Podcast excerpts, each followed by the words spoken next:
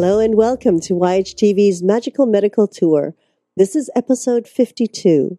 Thank you for joining us today. I'm Christina Suzama, and with me is our wonderful medical guide, Dr. Glenn Woolman.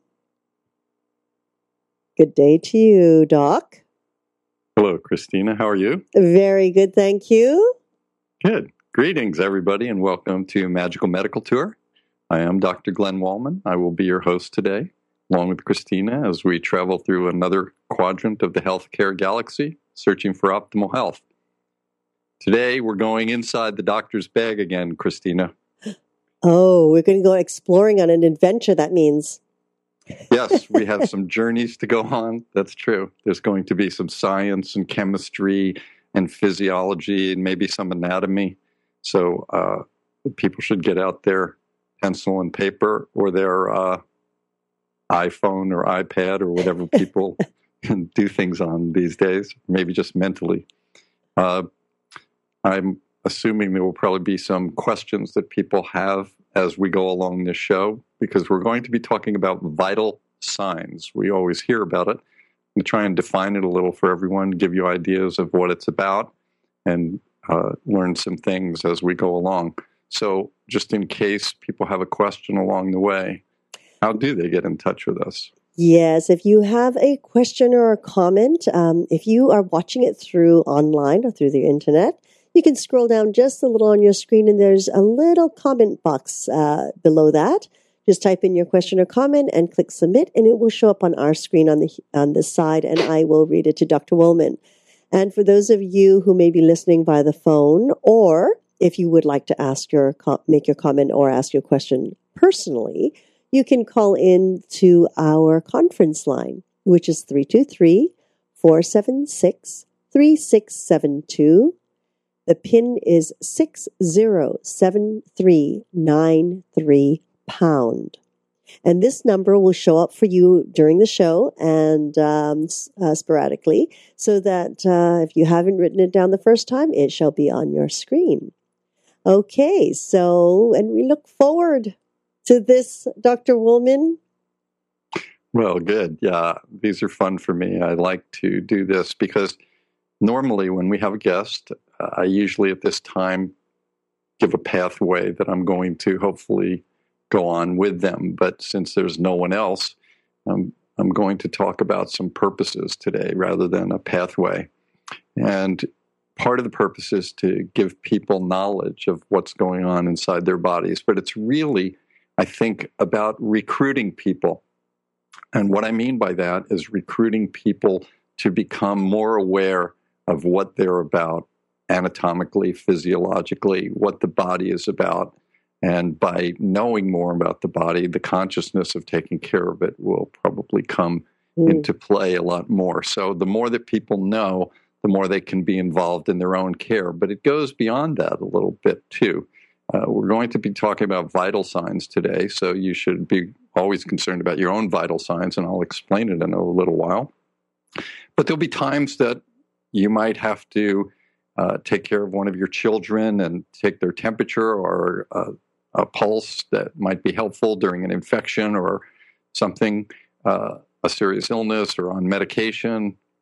And it's good to know that for others. And sometimes also you'll be visiting people in the hospital, uh, a relative or a friend, and you may see them on a monitor. And this way you'll get an understanding of some of the things that are going on on the monitor, which will give you an idea.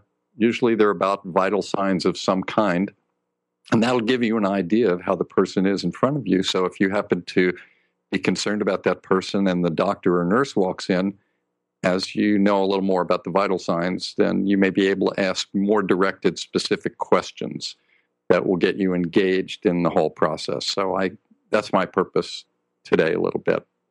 Mm, that's the fun because that th- this is something we can do use uh, on a daily a daily a daily level, right? Like because we're around so many people all the time, and to track ourselves, right? Yes, and we should be doing a little assessment on ourselves. Uh, so let me just say, first of all, there's a difference between symptoms and signs. That's why we mm. don't don't call them vital symptoms. We call them vital signs. Symptoms are something that you have as a feeling. I don't feel well. I feel queasy. Uh, I have pain in my chest. Uh, those kind of things. So if I said those things to you, you would not be able to really rate that or have a great understanding of it. Uh, but if I said to you, my pulse is uh, 60, then you would have an instant understanding exactly of what my heartbeat is, and you would be able to react to that if my pulse was 120 or, or it was 30. Signs are things that you can actually measure and follow by monitoring to see how someone is doing. So, when we call vital signs, these are the things that are important for us uh, to determine that someone is actually alive. Vitality. These are pulse, blood pressure, respirations, and now we've added pulse oximetry and we have temperature. And we'll go through each of these. And then I want to add at the end, if we have some time, two other assessment uh, processes, but they're not signs. They're more like symptoms that we should be looking at. And those are uh, pain and happiness. So here we go. Before we actually understand vital signs, I want to uh, give everyone a picture of the cardiac cycle. So I need you to kind of close your eyes a little bit and picture that you're a red blood cell down uh, on the bottom of the foot, maybe by by the bubbling well or the uh, between the second and third toes, uh, somewhere on a foot. You're a red blood cell in a capillary, and we're going to uh, take a tour right now of the cardiac cycle to see where this red blood cell goes. So it, it's in a capillary and it's conversing and communicating with a cell down in your foot. It could be a bone cell or a nerve or a ligament or uh, a fat cell, something like that. And as the heart beats, it moves that red blood cell along with its buddies uh, into out of the capillaries and into really small veins. And the veins become like uh, tributaries on the top of a mountain where they f- start to flow into a larger creek and then a stream and then a river. And that's what happens. The uh, red blood cell flows from the capillary into these small veins, then into larger veins. And finally, if it's coming from the bottom or the lower half of the body below the heart, it arrives into one very large vein. It's called the inferior vena cava. So it's a large vein, but it's coming from inferior. If it's coming, if the red blood cell happened to start out in the top of the head or in the ear or in a finger, then it would go through the capillary into the smaller veins, into the larger veins, finally into the biggest large vein, which would be the superior vena cava. So you have these two giant veins that take all the blood coming from the different parts of the body and they empty them into the right side of the heart. And when we talk about right side of the heart, you would have to imagine as if it were you were inside your own body looking out. So if you look down at your heart, the right side would be on your right and the left side obviously on the left, not as if you were looking at somebody directly. So the red blood cell along with the other blood flow through the uh, large veins into uh, a chamber, the upper right chamber, and then through a valve system to keep blood flowing in one way into a lower right chamber. And this all happens when the heart relaxes.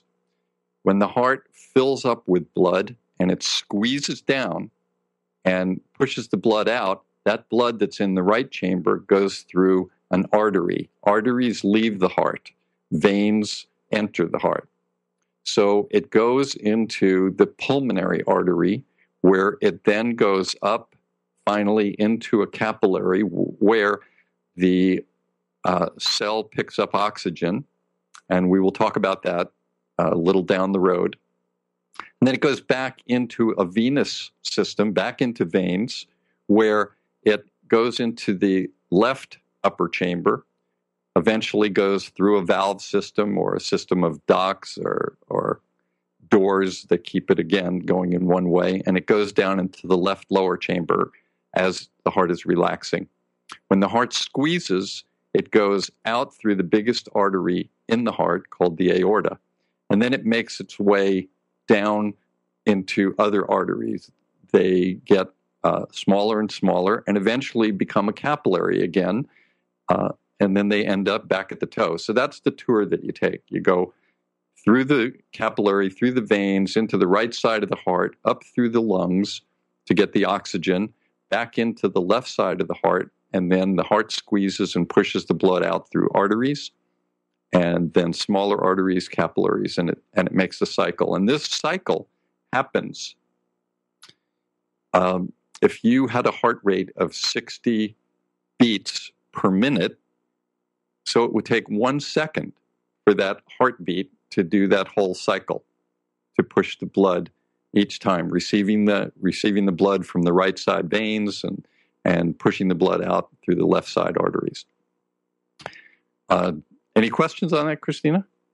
Well, that was quite a tour. yeah, it's a great tour. Now, if you decide if you decide to take the tour on your own at another point, you could be a white blood cell or a platelet or anything you want. But I needed you to be a red blood cell for uh, certain purposes as as we move forward. Mm. So this happens, you, you know, every day, every minute. Our heart is beating, and it's relaxing and squeezing blood, and relaxing and contracting, and relaxing and contracting at a certain rate. And that's an effective rate that we need to keep us functioning and um, doing all the things that we do.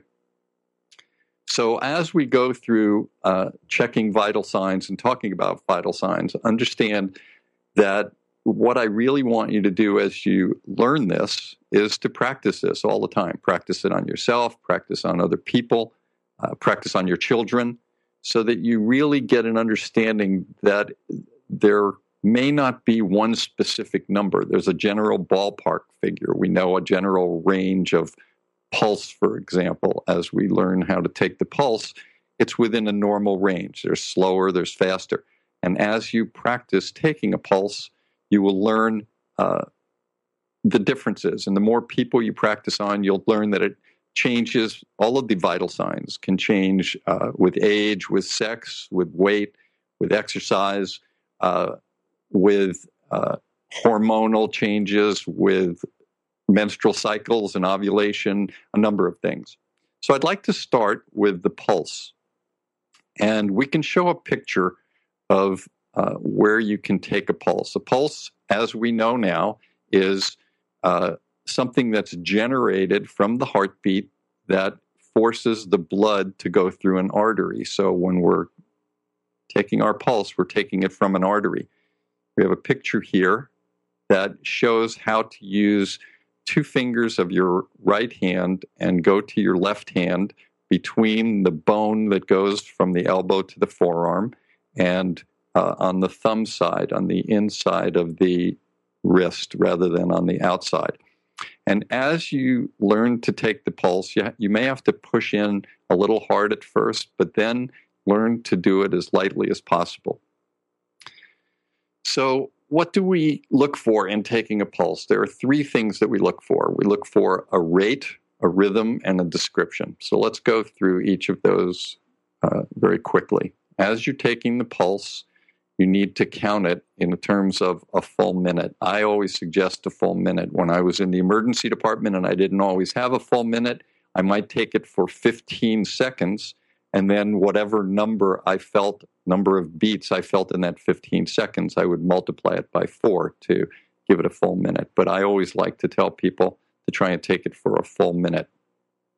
And when we're looking, you just feel and start counting for that minute. A normal heart rate or a normal pulse rate is usually between 60 and 100 beats per minute.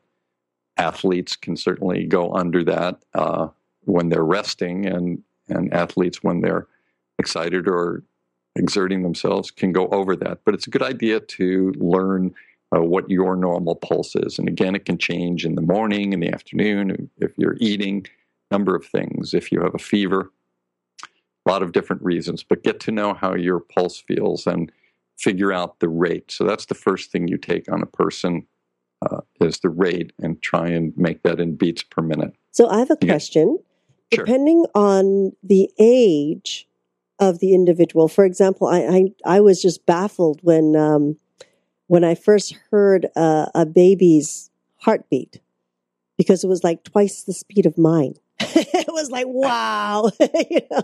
Yeah. This Uh, is like wow. I feel like my baby's going to explode. It's going. Yes, we do. We do have some science that tells us general ranges for uh, a baby inside uh, the uterus could be up to 140, 150 Wow. beats per minute. Uh, eventually, to an adult, where it goes to about 60 beats per minute.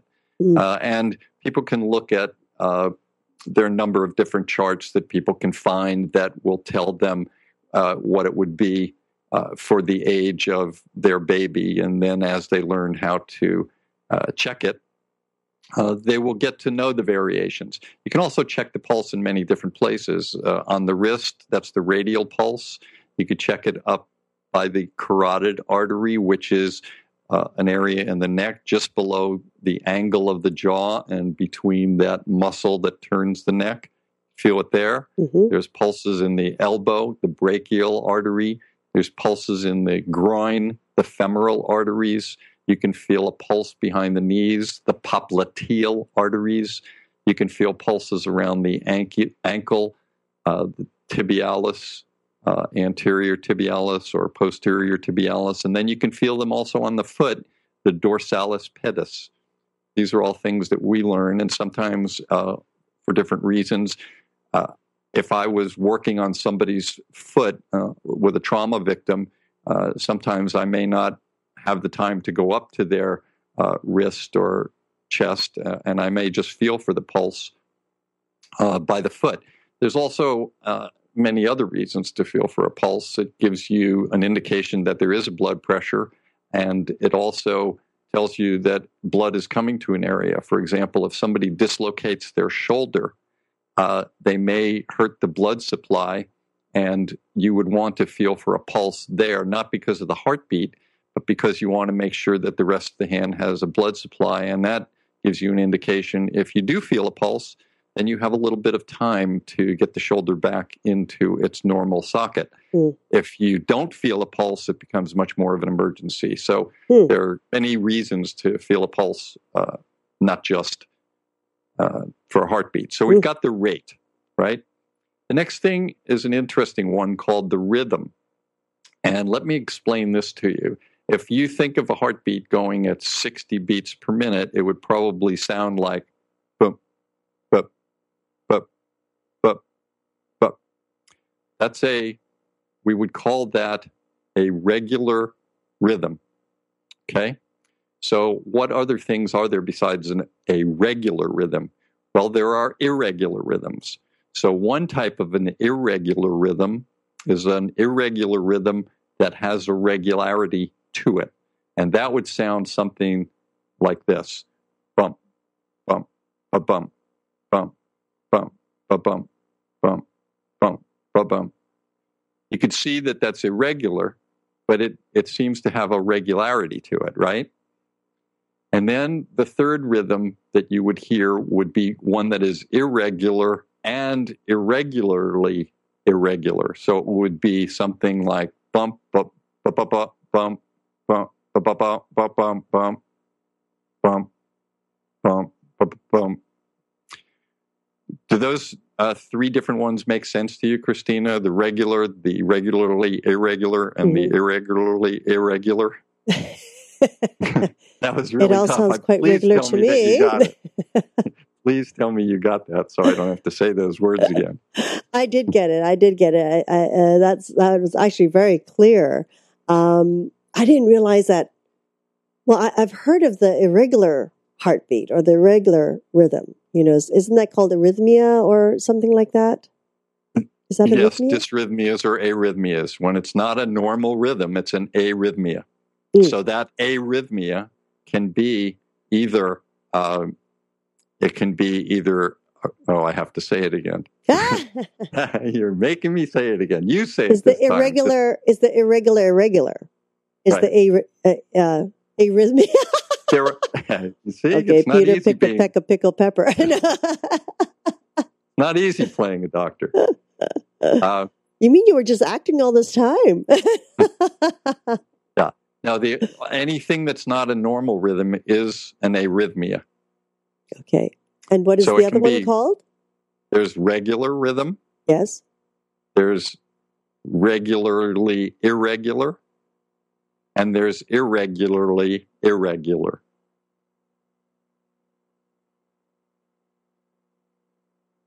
Got that? The one that was uh, irregular, regular, that's arrhythmia. Arrhythmia. There, anything that's not a normal rhythm is an arrhythm. Okay. So it's an arrhythmia. If Well- it's normal, it's not an arrhythmia. but what if it's irregular but regular? Then it's an arrhythmia. It's still a arrhythmia. Okay. If it's not regular, if it has any irregularity to it, Right. then it's an arrhythmia. Okay. All right. So we've got the rate and we've got the rhythm. There's one other part. This is called the description or the quality. Now, in Chinese medicine, uh, which has a whole different pulse therapy than we do, uh, they have many descriptions. But for the sake of simplicity, I like to describe a pulse with just it, to make it easy for everyone. It with four possibilities. One, if you try to feel a pulse and you don't feel a pulse, that's a description. It's called it's absent.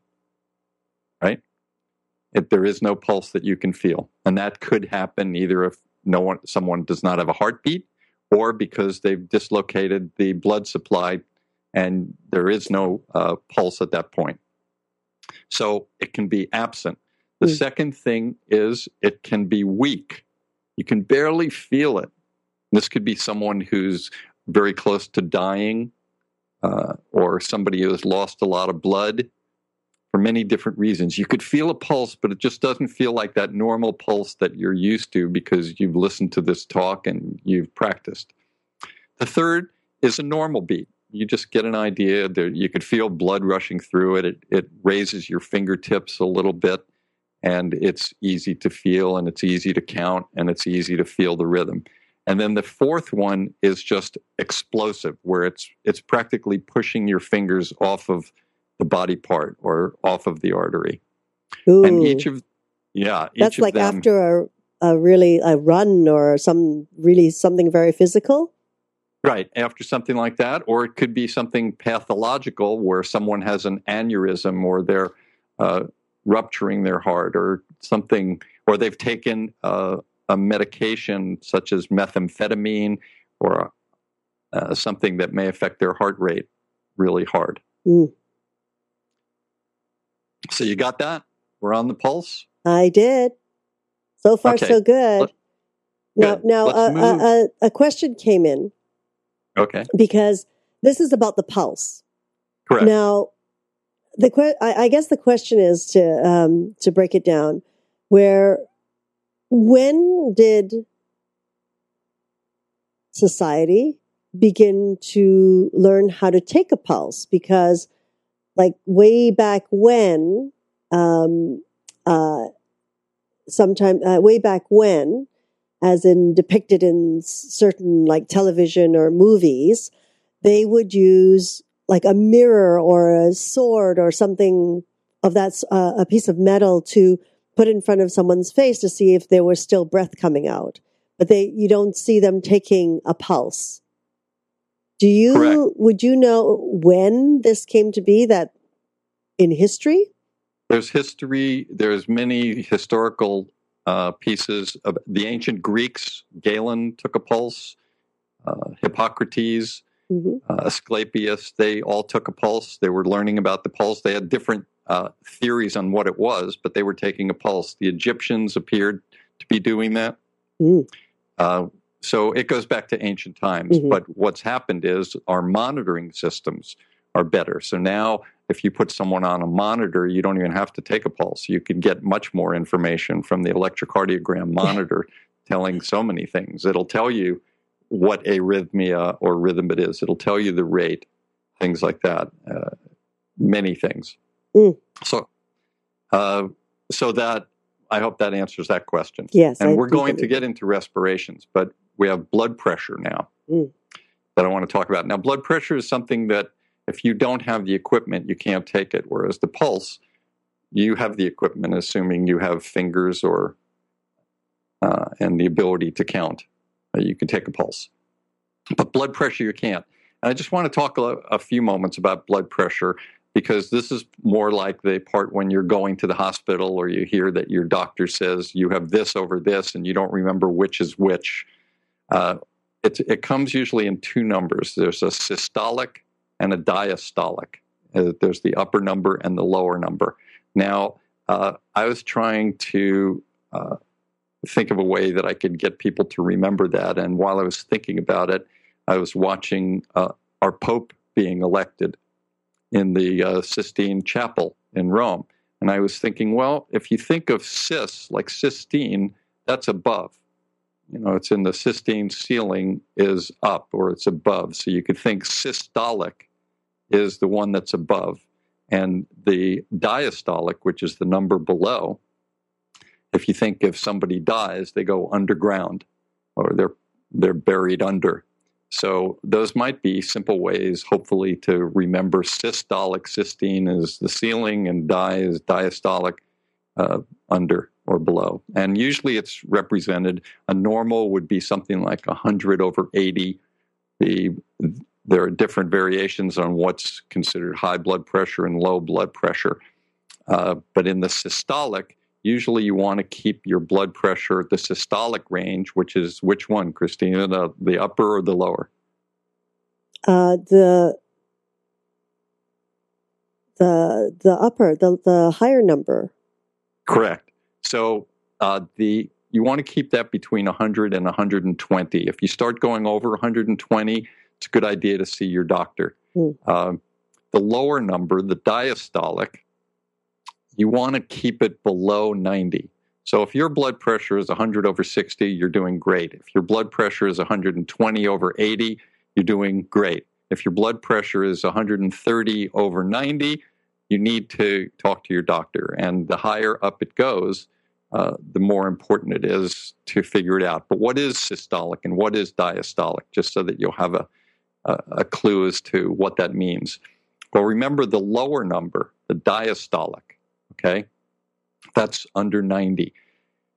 Uh, when we talked about that cardiac cycle, remember when we talked about the heart when it was relaxing?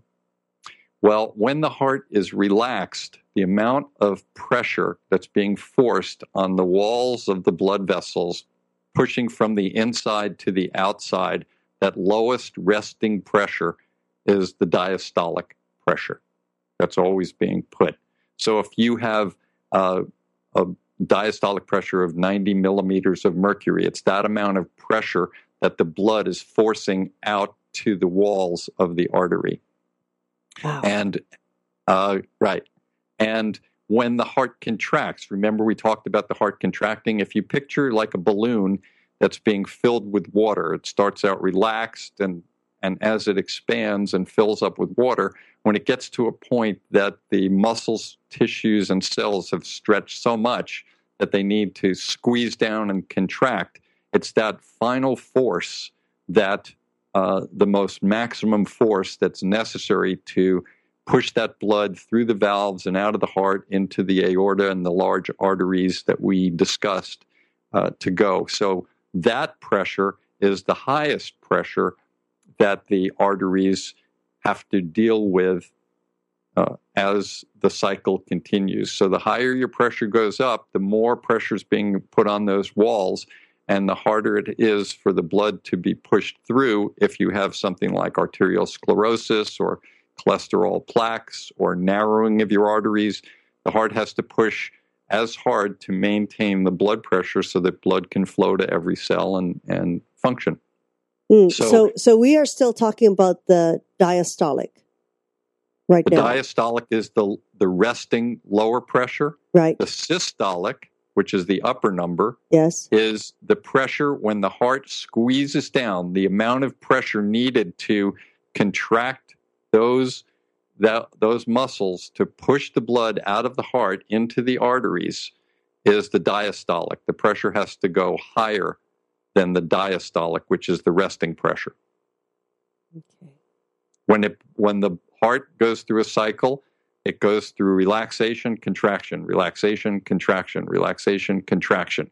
When it's relaxed, there is a certain amount of pressure in the heart. When it's contracting, there's a higher amount of pressure. That's why the systolic is the higher, and that's above. Yes, no?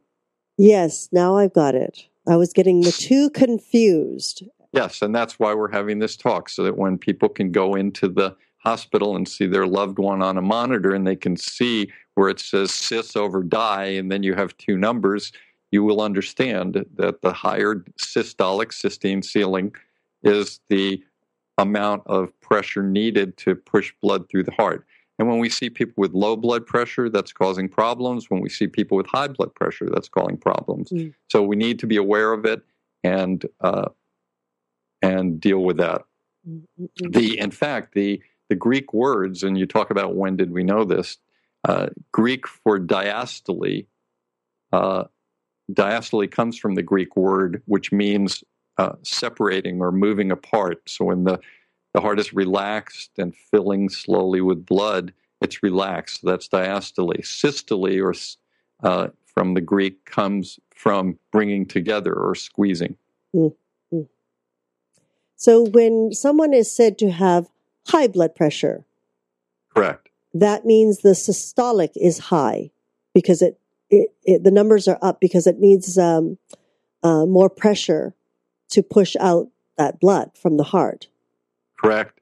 Now, it also, uh, and again, we're talking about what you need to know versus what the doctor treating you needs to know. On a more deeper level, uh, both of them could be high blood pressure. So you could have 200 over 120. Mm. So, so both of them are really high, and that's still high blood pressure. Um, if either one gets too high, and we're learning more about those numbers uh, that teach us different things, but um, Yes, when it's over a certain point, it's it's called hypertension, and it's when it's below a certain point, it's called hypotension. Mm-hmm. Other than that, it's normal tension.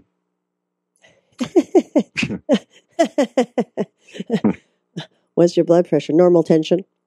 normal tension. exactly. Uh, it's probably uh, eutensia. uh, so that a third Do you want to go on? Or oh, yes. You... Okay, so let's talk about respirations. Respirations or the respiratory rate is uh, the amount of breaths one takes uh, in a minute. Now, this is very interesting because just like the blood pressure, you really can't take your own respirations because as soon as you think about it, you start changing your respiratory rate. So a person cannot take their own uh, respiratory rate. In fact, Lao Tzu in the fourth century BC said, The perfect man breathes as if he is not breathing. And that means that if you're breathing normally, you don't know that you're breathing. And if you're looking at someone else, you don't know that they're breathing. It's people that you're aware of their breath that it's abnormal. And again, the, the amount of rate is usually somewhere between 12 and 20 per minute. So you can look at somebody and you could look at their chest rise, or if you're carrying a sword, you could put it under their nose or a mirror. Uh, if somebody is unconscious, you come on someone unconscious, but they might be breathing. You could look at their chest or abdomen rising and you would count for a full minute number of breaths. And that's the respiratory rate. But it, you can also get uh, more descriptive. Sometimes people have regular rhythms of, of breathing in, out, in, out, in, out. Sometimes people have irregular rhythms of breathing that are irregularly regular. And then people also have uh, irregular, irregular. breathing. Thank you so much for that. that is so helpful to me. uh, yes, exactly. And that tells me you got that. So normally, uh, again, this changes by age. Somebody, a child uh, that might be uh, just born might be breathing 30 to 60 breaths a minute, whereas an adult may be breathing 15 uh, breaths a minute. So it's also good to look at how they're breathing. Uh, does it? Can you hear noises or sounds, wheezes, or uh, you know, like a snoring sound. Those are things to recognize. And as you practice these things uh, on other people, you'll start to learn what appears to be within a normal range and what appears to be not a normal range. So I don't want to talk about respirations too much unless there's a specific question you have, because I want to get on to a few other things. Um, I, you know, I'm going to let you continue before I ask you this question that has come up here. okay. Uh, there's a there's a new one called pulse oximetry uh, uh, that we measure. First of all, I want to say, remember the reason I told you to think of yourself as a red blood cell. Uh, that was for the uh, part of this was for this part of the talk. A red blood cell uh, has a molecule in it called hemoglobin. Have you ever heard of that molecule? Yes. Surprisingly. Okay. So what is what is that? I said surprisingly. Yes. No, a lot of people have heard of that. We've all watched uh, ER and hospital shows. And so we've learned a few things over the years. So, what is hemoglobin? Hemoglobin is a molecule, and imagine it uh, like a lobster with two pincers. And what it does is when the red blood cell, remember we said it goes through the capillary, goes all the way up to the right side of the heart, goes into the lungs. Uh, and at the point in the lungs, when you breathe in air, you breathe it in through your nose or mouth, it goes into the trachea, it breaks up into the right side or the left side, and then it goes into this, just like the veins, they get smaller and smaller, the airways get smaller and smaller till they almost become the size of a capillary. And at that junction, the capillary with the red blood cell and the hemoglobin with two pincers uh, comes near the oxygen molecules it grabs onto these molecules and carries them around, waiting to go through the heart and be pushed out through the arteries back into the capillaries to get to cells. And then the pincers release the oxygen, and the blood cells get their oxygen. And we now have a way of measuring that outside the skin, a non invasive monitoring system called pulse oximetry. So oh that gosh. just tells us the yeah. Now we could measure it by putting a needle right into an artery and and measuring the blood there. That's invasive though. But we can actually measure this uh, just by putting this thing. You now see them. They put a clip over your fingertip or on an earlobe, mm-hmm. and you hear something like pulse oximetry. And this is the amount of essential saturation of the oxygen uh, in the hemoglobin. So normally we like to see someone in the 95 to 98 range. Uh, this also helps us in monitoring people. Uh, it's good in intensive care units, it's good in emergency departments, uh, operating rooms where we might be concerned about uh, someone's oxygen level. Also, a pilot in a, a non pressurized cabin may want to do pulse oximetry on them to uh, measure to make sure they don't need oxygen. We also use pulse oximetry in case we are doing oxygen therapy to monitor it to see that it's working. So that's the pulse oximetry. Again, that's not something you're going to measure unless you have a machine, but you um, if you go into a hospital and you see something that says PO2 uh, or SPO2, P is the pressure and O2 is oxygen, uh, if you see a number like 95, then you know that whoever is under that number, uh, being hooked up to that number, is doing okay. So that's pulse oximetry. Any quick question on that? Oh, that's fun. I thought I thought that little um, that little thing that they clipped to your finger was for to measure the respiratory rate. Mm. Uh, they're getting much more uh, they're getting much more sophisticated. Now they can measure the pulse also, and they can. Uh, sometimes there are other pieces of equipment that measures respiratory rate. Mm. Interesting. But yes, it's it's becoming much more sophisticated. It's like taking Next, a temp- It's like taking the temperature. It's I'm so glad you brought that up. So ridiculous. Because, because that's the next one. We're going to talk about the temperature. Uh, this is something that you could take, and this is something that everyone should take on themselves. There are many ways to take a temperature. Uh, the normal temperature uh, of a person, and again, this is a ballpark figure, it's around 97.8 degrees Fahrenheit or around 37 degrees uh, Celsius or centigrade. Uh, but again, these are just ballpark figures. They again change at time of day, uh, during activity, whether you're eating or drinking or smoking a cigarette, uh, whether you're ovulating or menstruating, whether you're on medications.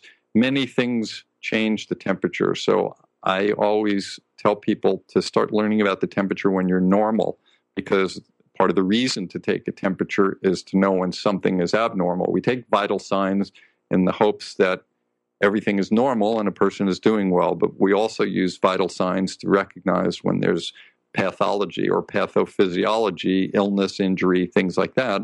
And those are the guidelines that help us to try and get back to normal vital signs. So people taking, uh, people having a fever, uh, and they're taking medication, you take the temperature to see if the medication's working or if it's not working, if you have to change the uh, medication.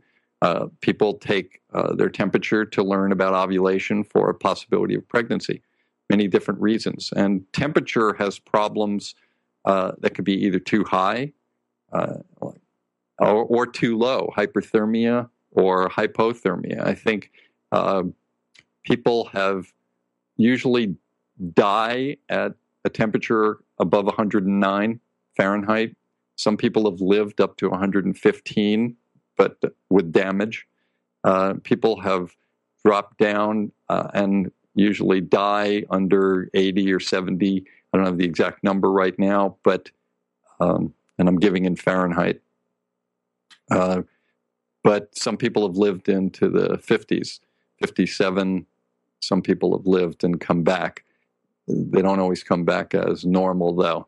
and it's interesting that the body temperature, why we have a body temperature uh, of this rate. And some scientists, I read an article on this the other day, uh, so I can't totally prove it or not prove it, but they tried to figure out why we have a temperature of 37 or 98.6. And it has to do with a few things. It has to do with uh, with um, metabolism, basically, to make sure that all of the cell reactions and the chemistry that happens in our body that happens where an enzyme breaks something down from a protein uh, or from a ham sandwich into proteins, fats, and carbohydrates, all of these products of metabolism have to happen at a certain temperature.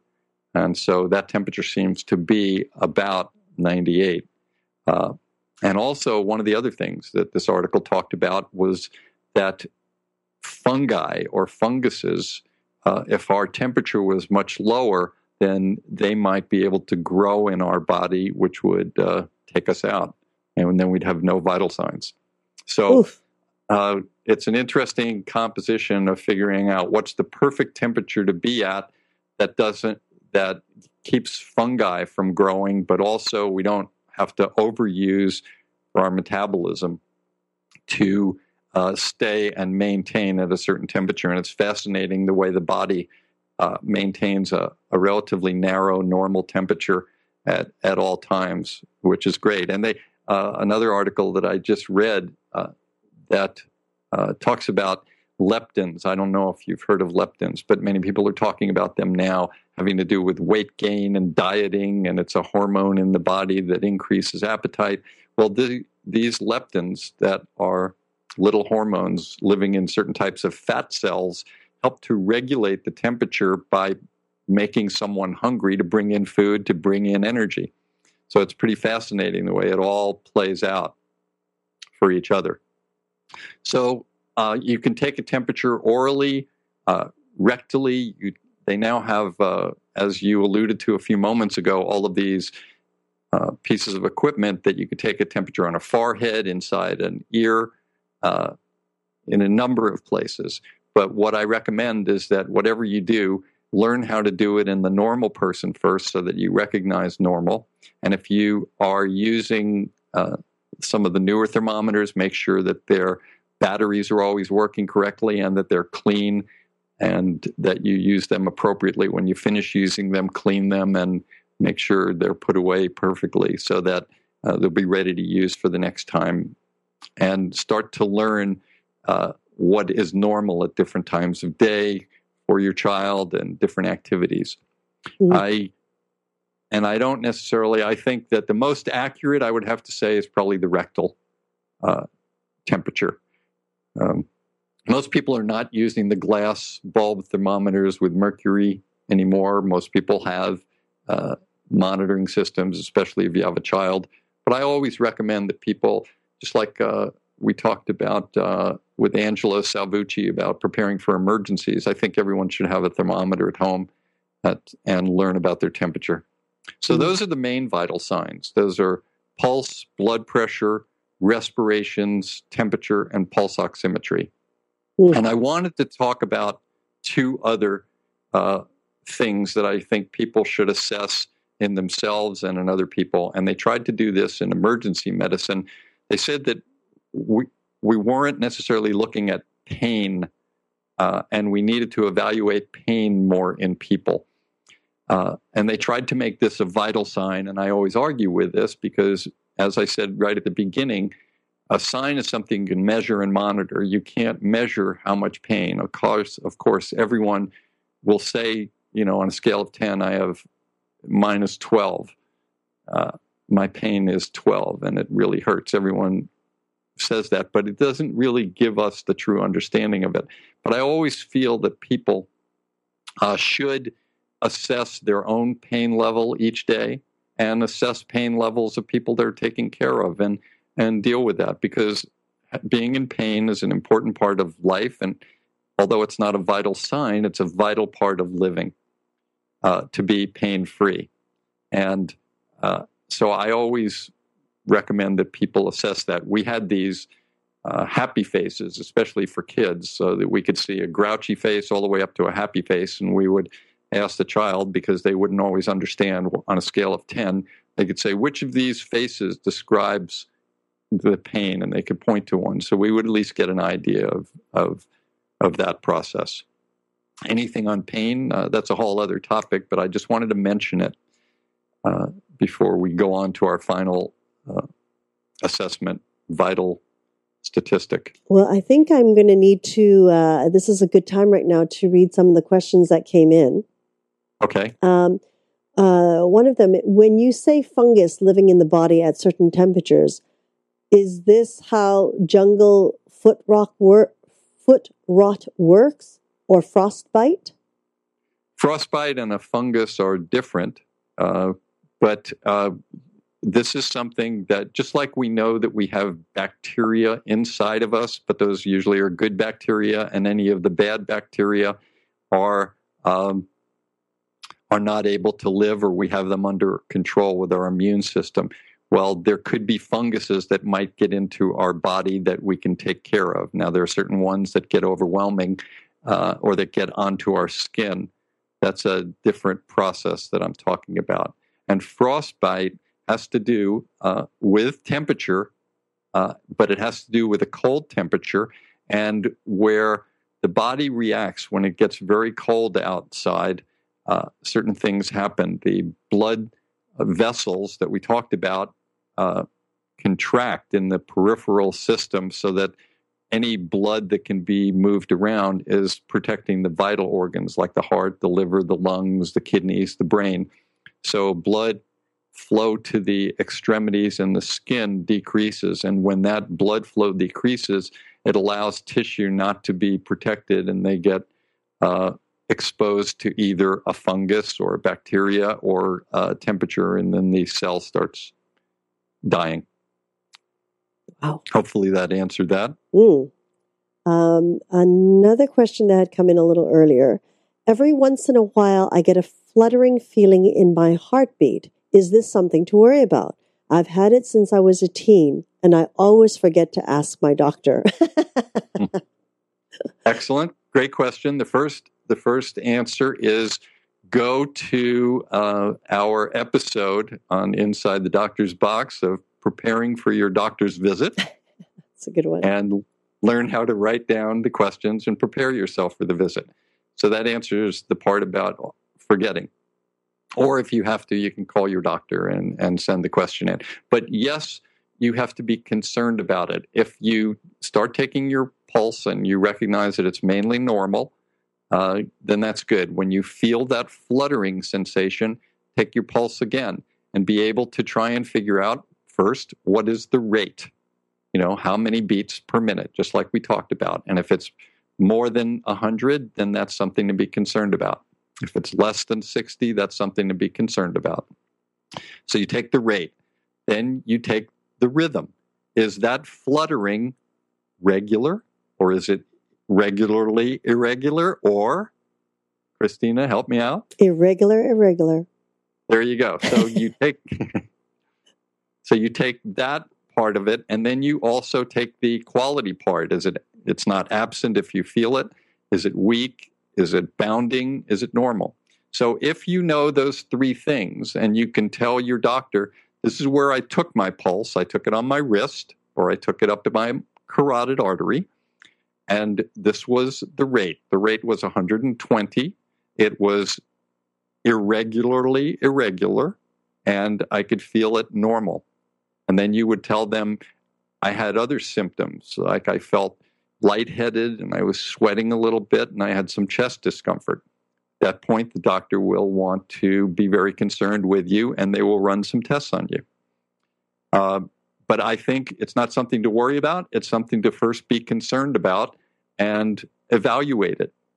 And then once you evaluate it, you may find out that you absolutely don't have to worry about it or that you should be concerned and do something.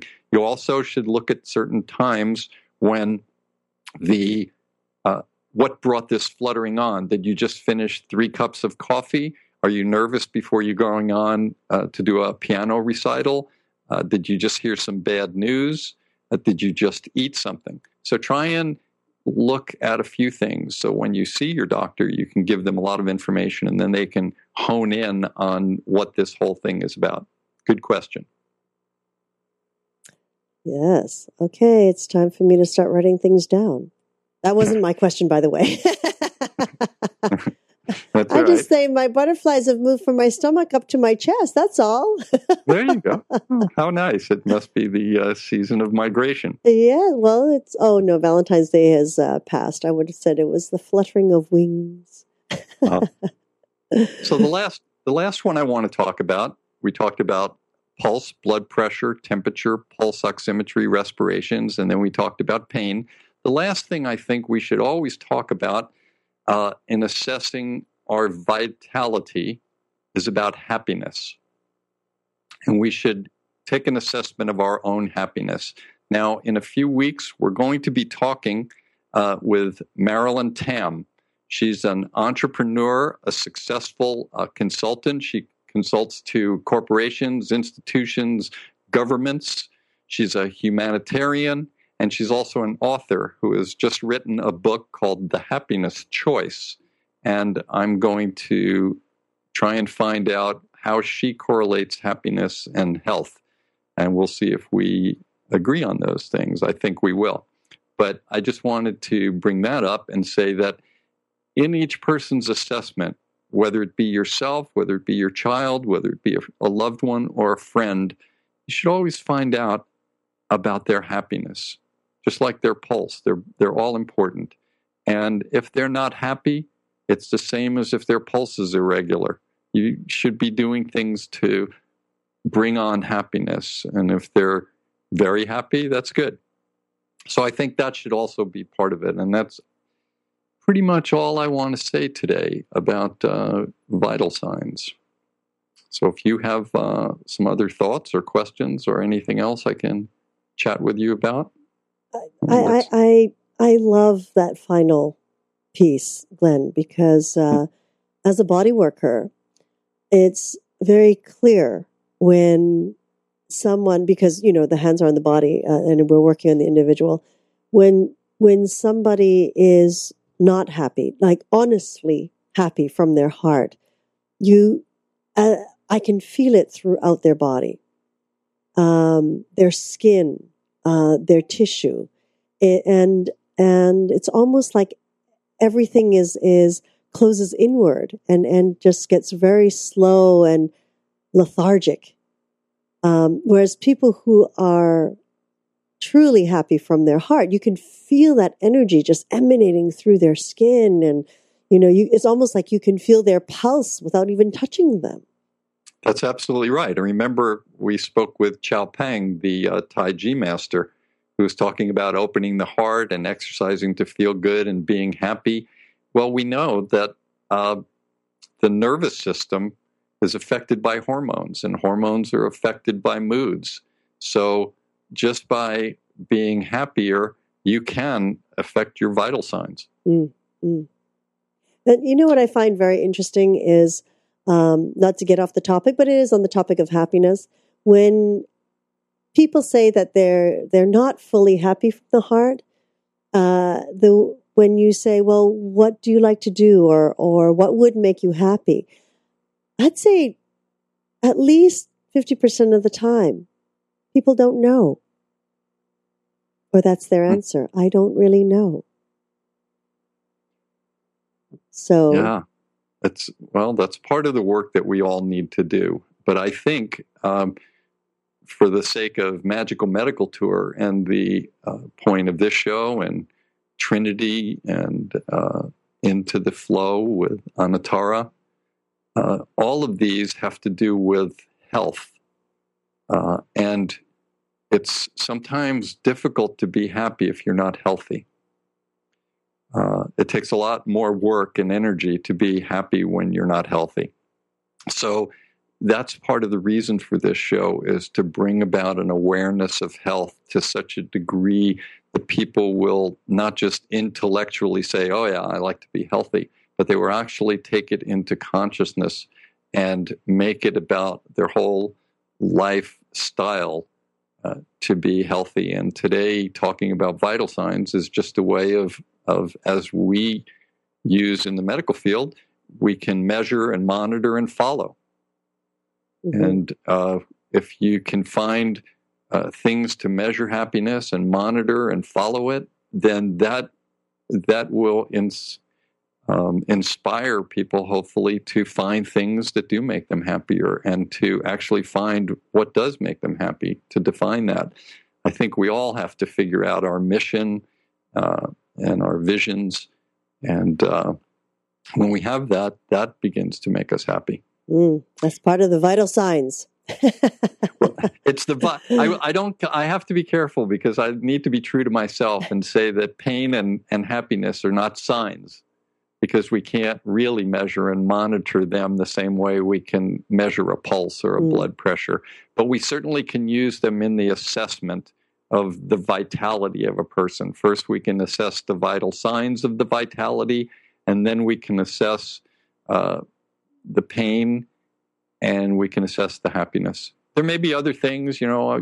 I think if we had the discussion with a number of people, they may want to add uh, other things that should be assessed, and I'm mm-hmm. okay with that. But um, I'm okay with this group mm-hmm. for the moment. so let me ask you a question today, uh, Christina. Yes. What did you learn? Well, I, I definitely learned the numbers of uh, the vital signs for the average on the pulse rates. You know, I, I know those at the back of my head somewhere, as I, I was saying earlier, but to actually spew out the correct average or numbers, eh, uh, boo, even the body temperature, because I'm so locked into my own child's daily body temperature. Right.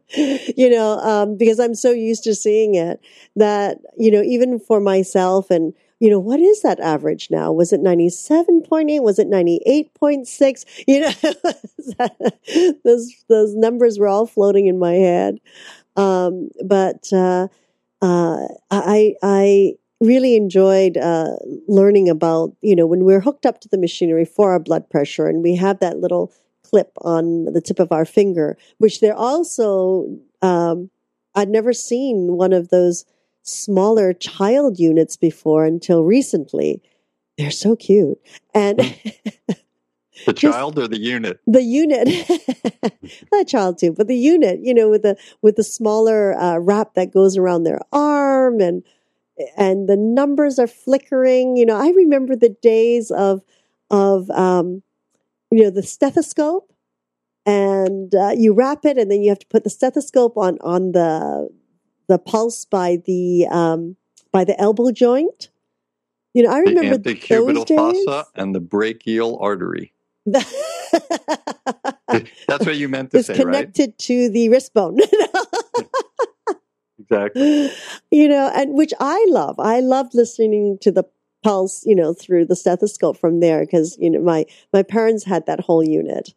And now it's so easy. You just you know, kind of wrap it around your wrist or something and you press a little button and voila, there are your numbers. Yeah, it was very interesting for me in the emergency department because after I would introduce myself to somebody, um, the next thing I would do would be I would put my hand on their pulse, put my fingers on their pulse, and I would continue the conversation with them with my fingers on my on their pulse. And that seemed to do many things. It developed a human contact mm-hmm. between two two individuals, and it had connections. It also gave me information as I was speaking with them, and uh, I think it connected them more to me so that when we were conversing and I was trying to get as much information within the most limited amount of time possible to save a life, a limb, or a vision, uh, I got answers uh, that seemed very directed when I was staying in touch with them and their pulse. Mm, mm, yeah, the human touch.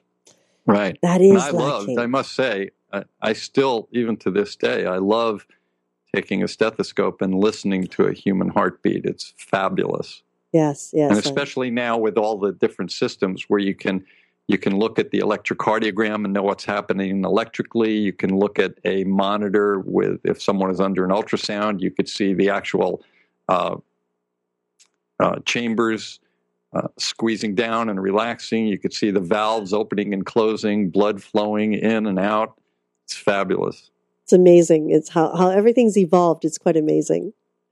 Um, I know. So we're up to the top of our hour. We are speaking with our wonderful medical guide, Dr. Glenn Woolman. And today we were in his doctor's bag talking about vital signs. So, Dr. Woolman, what is your tip for us today? uh, well, uh, let me save that for the end. Uh, just before I say goodbye, I would like to uh, thank all of my teachers and all of my healers to allow me to be on my journey. And I look forward to getting together with everyone, uh, including Christina, next week as we search another aspect of the healthcare galaxy. I think we're going to be talking with a person who uh, works with food and nutrition uh, it's going to be very interesting, I think. There's a lot of questions I have for next week. Uh, but I do look forward to meeting with all of you again in another quadrant. And my health tip for today, I think to stay uh, along with the uh, theme, be vital. There you go. That's going to be I hope fun. that makes 2013. Under the health tip. I hope I make it. Maybe I need to say more. No, I don't think I need to. I think be vital. That covers a lot of things. It does. It surely does. Well, thank you so much, Dr. Glenn Woolman. You have uh, expanded our knowledge that stage further, and now we're all going to be taking our temperatures. Good. and and writing things down. It's so simple, and yet it's just creating the habit to do it, isn't it? Creating consciousness, yes. and and habits and patterns of behavior are things we will continue to talk about. I I was hoping I would talk about a little bit about patterns of behavior today and how to change, but uh, maybe we'll save that for another time. Vital signs were just too vital for me yeah. to uh, go into another area. I wish everybody optimal health. Thank you so much, Dr. Woolman. And I would like to thank each and every one of you for joining us in this new platform of education and information. We are grateful for your continuous support and look forward to hearing your feedback on how we can serve you better. We invite you to join us live on Tuesdays for Magical Medical Tour at 10:30 a.m. Pacific Standard Time, 1:30 Eastern Time, Wednesdays for Trinity of Life at 11 a.m. Pacific Time, 2 p.m. Eastern Time followed every other week with Flowing into Awareness with Anatara. You can also contact Dr. Glenn Woolman at myyogahub.com forward slash G Woolman. Follow him on Twitter at Glenn Woolman. And of course, his own site at uh, where you can learn about his Metaphor Square Breath. Until we meet again, namaste.